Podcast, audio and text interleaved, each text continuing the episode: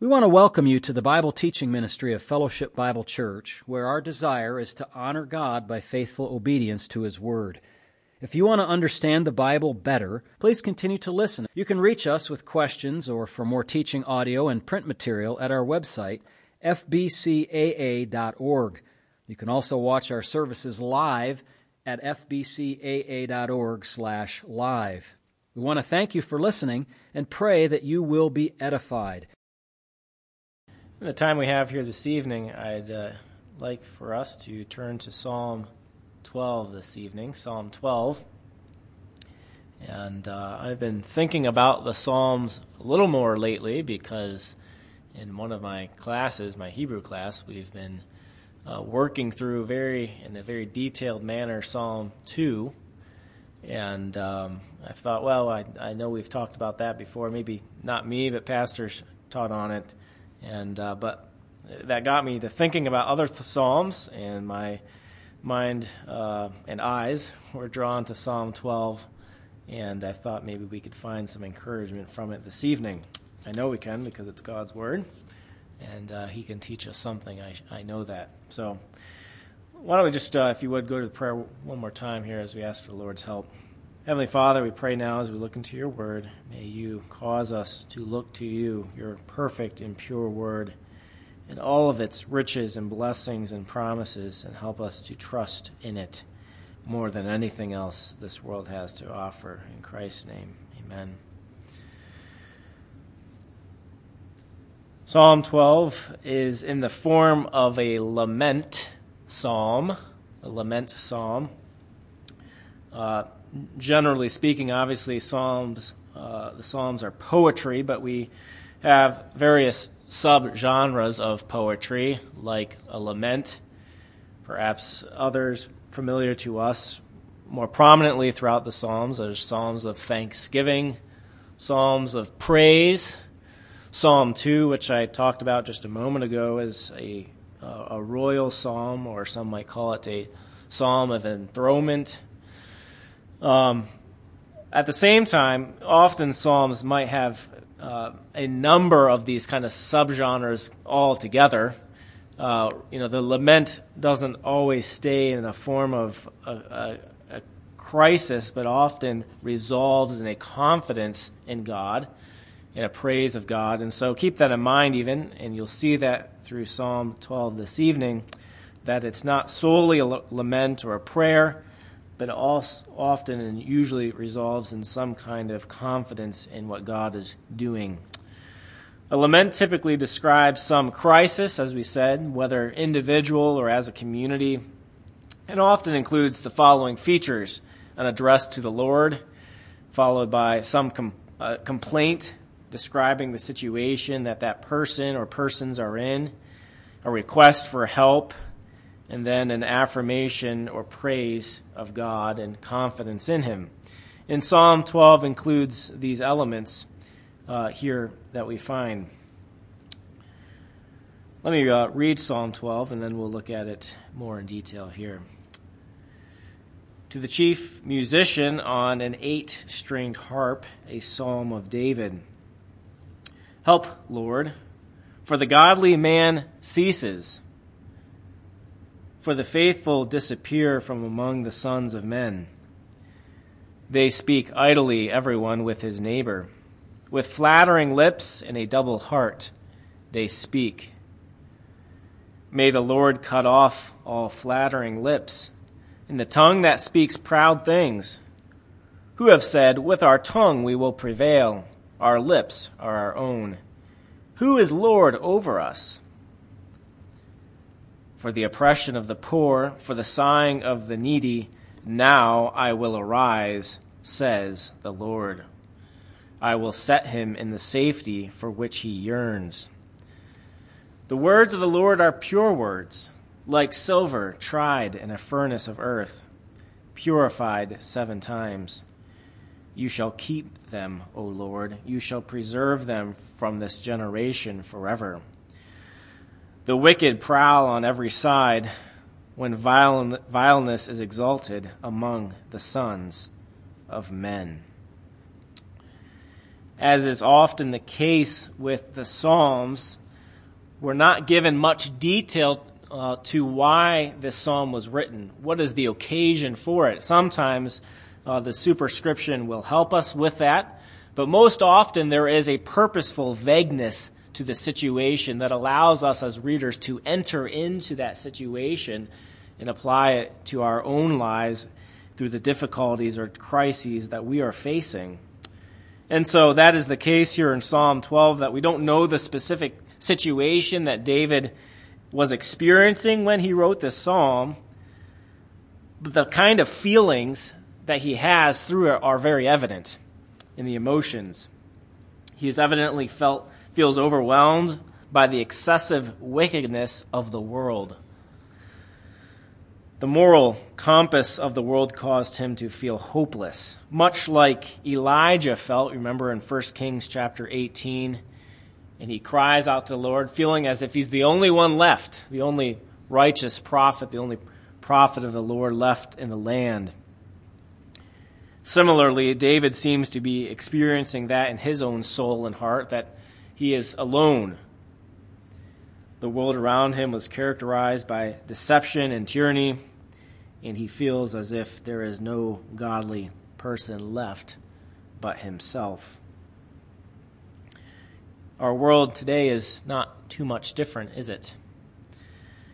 Deception, false flattery, fraud, propaganda, and double talk dominate the news, politics, and society at large. Dishonesty functions on all levels, but it becomes malicious when people in positions of power or authority use it to destroy the weak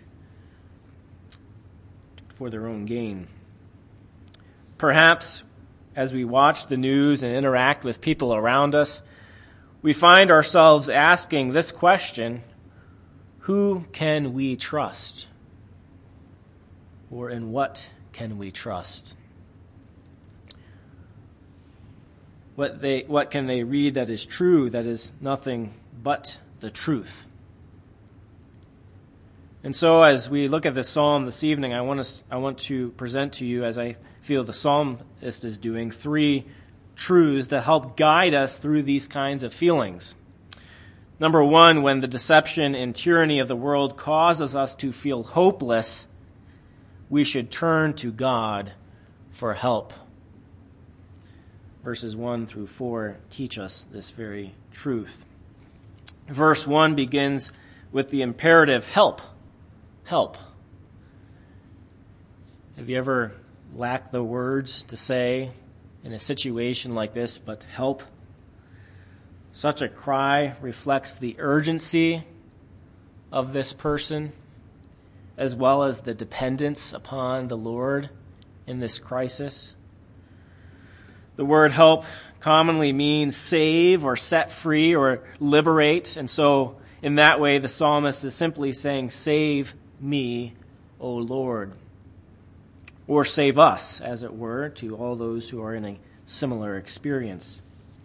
And such a request implies that there indeed is a crisis, some difficulty that the psalmist is facing or you are facing in your own life.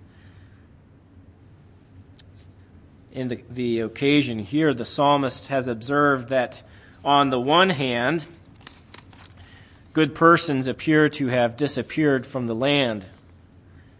And on the other hand, the wicked are rampant.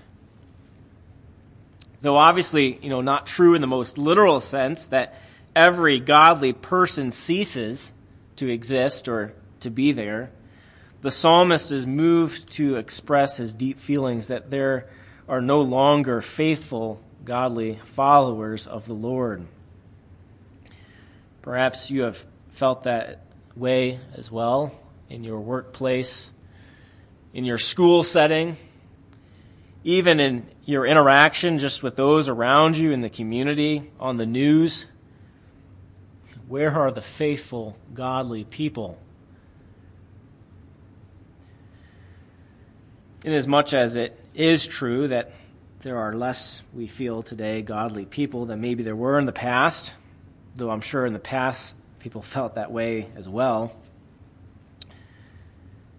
This presents a real danger because the lack of faithful followers of the Lord allows for wickedness to run rampant without restraint. And we see that today. We feel that tension. While the faithful seem to have vanished, the psalmist observes that the wickedness is prevalent. They, in verse 2, is not the faithful because the psalmist feels as if the faithful person, the godly man, ceases. He's, he's not there. He's disappeared from among the sons of men. So in verse 2 then, the they that the psalmist speaks of is not the faithful ones, but the rest of the world, the ones characterized by deception and tyranny. These people are characterized by their lying lips, their idle speech, even to their own neighbors, they speak lies. They speak, uh, they speak flattering words to those around them, but their heart's intention is otherwise. Look with me at verse 2. The psalmist writes, They speak idly, everyone, with his neighbor. That is, everyone is just speaking idle words, or as the ESV puts it, they speak lies to their neighbors. They do this with flattering lips and a double heart. Flattering lips carries this idea of smooth speech, speech that presents itself one way, but the heart's intention is otherwise. So, really, these are not synonymous ideas, but really uh, emphasizing the point that they speak what seems to be trustworthy and smooth words, but in actuality, they're speaking with a double heart, with other intentions in mind. Such prevalent deception can cause us to say, Who can I trust? Or maybe say this even, There's no one that I can trust. The final part of the psalmist's request to God was for God to put a stop to the rampant wickedness. And often we pray this kind of prayer even this evening, you know, we talk about those in refuge camps, talk about those who are oppressed by the wickedness of men. And so the psalmist prays this kind of prayer in verse 3 and 4. Look there with me if you would. He writes, May the Lord cut off all flattering lips, in the tongue that speaks proud things who have said, With our tongue we will prevail, our lips are our own. Who is Lord over us? The psalmist appeals to God to enact justice upon those who proudly declare themselves as self autonomous. You see that there in the language of those who speak, you know, our tongue will prevail. Who can overcome us? We'll have our way. Who is Lord over us? People who are lords over themselves are not concerned with the needs of others, much less the truth of God's word. They're not concerned for your truth, your neighbor's truth, certainly not God's truth. Such arrogance that they speak is folly, of course, we know, and from our perspective, from God's perspective and we know they will be judged by their words and deeds before the Lord one day. But yet, we still have this tension of, Lord, do something about this situation. We know He will one day, but we need some relief in the moment. That justice may be delayed, but we find assurance in the fact that one day it will fully be enacted. Not only when deception and tyranny of the world causes us to feel hopeless should we turn to God for help and prayer, but secondly, we can expect God to preserve the godly. Look with me at verse 5. The Lord speaks here, saying, For the oppression of the poor, for the sighing of the needy, now I will arise, says the Lord. I will set him in the safety for which he yearns. We see here in verse 5, God responds to the prayer of the psalmist. Do you trust that God will respond to your prayer of need? When you pray a prayer like that we, that we find in verses 1 to 4, do you believe that God will respond? I hope you do. I think we are certainly being taught here that we can expect God to respond and to preserve the godly. The reason for this divine intervention is the oppression of the poor and the sighing of the needy. It is because of these two things, synonymous as they may be, that God responds. It is for these reasons, it's as if he's saying, that now I will arise. I think this demonstrates that God is intimately involved with the things of this world. He sees it, He observes it. And He is intimately involved with the peoples whom are feeling the consequences of the deception and tyranny of this world. Such a response demonstrates the compassion that God has toward those who turn to him for help in time of need and hopelessness. God's intervention for the poor and needy is seen in the de- uh, decisive statement, Now I will arise. God is going to act now on behalf of those who long for his deliverance from the deceptive and tyrannical peoples of the world. Deliverance in this context does not mean immediate removal of the circumstances, though. We have to caution ourselves against that. And I think the psalmist certainly understands this as well because look what he says in verse 8. Jumping ahead for a moment, he says, The wicked prowl on every side when vileness is exalted among the sons of men. And so he observes at the beginning of the psalm that there is deception, there is tyranny, and by the end of the psalm, he recognizes this will continue to go on, at least for a time. And so, what the psalmist is praying for and what God is promising is not mere removal of the circumstance, but help and safety amidst living in a sinful world.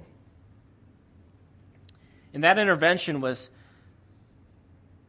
to set the people in safety who long for it. That is God's promise. That is what he is going to do. We see in verse 5. He says, Now I will arise, says the Lord.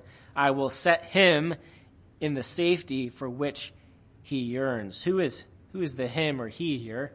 It is the one who has called upon the Lord in verses 1 through 4. Those who long for God's safety will turn to him and ask for it. God's promise to set him in safety in verse 5 is a direct answer to the psalmist's prayer to save or help him in verse 1. You see that connection there? The psalmist begins by saying, Help, Lord. God replies, I will set him in the safety for which he yearns. Do you trust that God will answer that prayer and preserve you? I believe the psalmist is teaching us to do that. So not only is he teaching us that we should turn to God for help when the deception and the tyranny of the world causes us to feel hopeless. Secondly, that we should expect God to preserve the godly. Thirdly, when deception and tyranny of the world causes us to feel hopeless, we should trust God's pure and faithful promises. And we see this in verses 6 through 8. Turn your attention there. The psalmist writes The words of the Lord are pure words, like silver tried in a furnace of earth, purified seven times.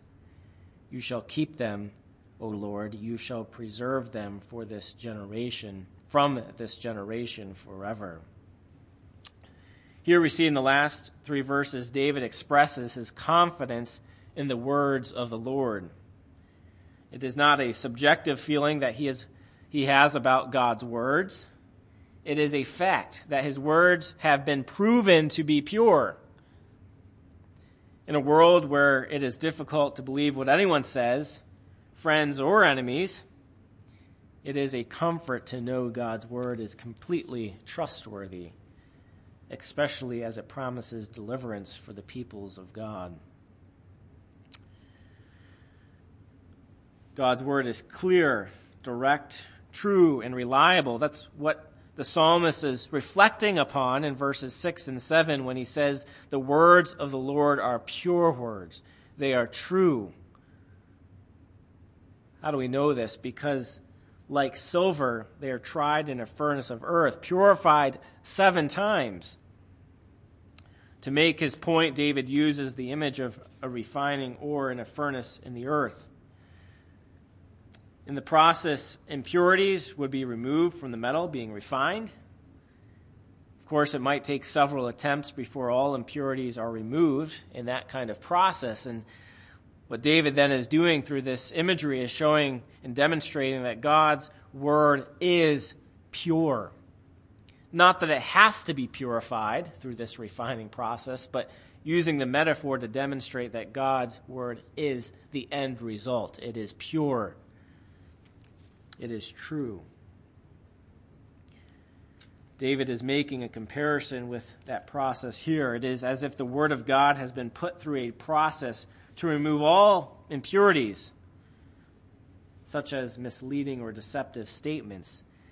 And that process was done to perfection. Hence, seven times, often the number of completion and perfection. Obviously, the Word of God was never at a stage where there were, were impurities in it, but as we said, it is demonstrating that the, the end result of that process is a pure Word, which God's Word is. David is simply emphasizing how perfect the Word of God is. It can be trusted completely in everything it says. It is the only Word that can be trusted. And so when deception and tyranny rage, and we ask ourselves this question whose word can we trust? The psalmist is causing us to reflect on the fact that God's word can be trusted because God's word is pure, what that word has promised is certain. Thus, verse 7 reiterates the psalmist's expectation that God will preserve them from their particular generation. The word generation here can describe the general character of a group of people who share the spirit of the age. For instance, as we see in the New Testament, a generation of vipers those who are characterized by a certain kind of quality. In this sense, then, the psalmist is speaking of a generation that is characterized by deceptive lips, flattering lips, tongues that speak proud things, as verse 3 tells us. In this sense, then, it does not here simply describe those who lived at a certain time, but those who shared the spirit of the time, which in this case was arrogance, and deception. In that way, then, we can apply it to our time as well. Though those at, uh, during this day had passed on many centuries ago, those today are also characterized by deceptive lips and arrogance. So, as we conclude our time here this evening, let us remind ourselves that though the deception and tyranny of the world may cause us at times to feel helpless and hopeless, in response, we should turn to God for help. Secondly, in those times, we can expect God to preserve the godly. And thirdly, we should trust God's pure and faithful promises. God's word is pure, it is truth. John 17 17 tells us. What it reports is completely accurate. What it teaches is proper and right. What it promises is sure. People may not always like what the Bible says, but it tells the truth. They therefore can build their lives on it. If God's word is perfect and true, then as a result, we should be looking to it for hope and help when we feel that there is no godly person left. I pray that that will be our direction. I often think of stories as an illustration of uh, pilots who, when they get in a fog, what do they have to rely upon to get them out? The instruments. And there's the sad stories of people who are pilots in those situations that don't trust the instrument, but instinct, you know, they feel they're up when they're going down. And oftentimes the end result is terrible. I think that analogy is applicable here that in times when deception is raging, when we no longer know who or what to trust, we have a sure and pure moral compass God's Word and His faithful promises to keep us to the end. Let's close in a word of prayer. Heavenly Father, I pray this evening, maybe there are some of us who have this feeling even today. Lord, that who do we trust? What do we look to? What do we believe? Even our own neighbors, as it were, perhaps speaking lies and deception, much less the rulers and leaders of this world. In all of this, Lord, may we not cease to believe that, Lord, there are a faithful few. Help us to not be hopeless, but to pray, to turn to you for help. Lord, to trust that you will act and preserve us to the end and Lord, to trust in the pure and faithful promises of your word through it all. Yes, all of this in Christ's name. Amen.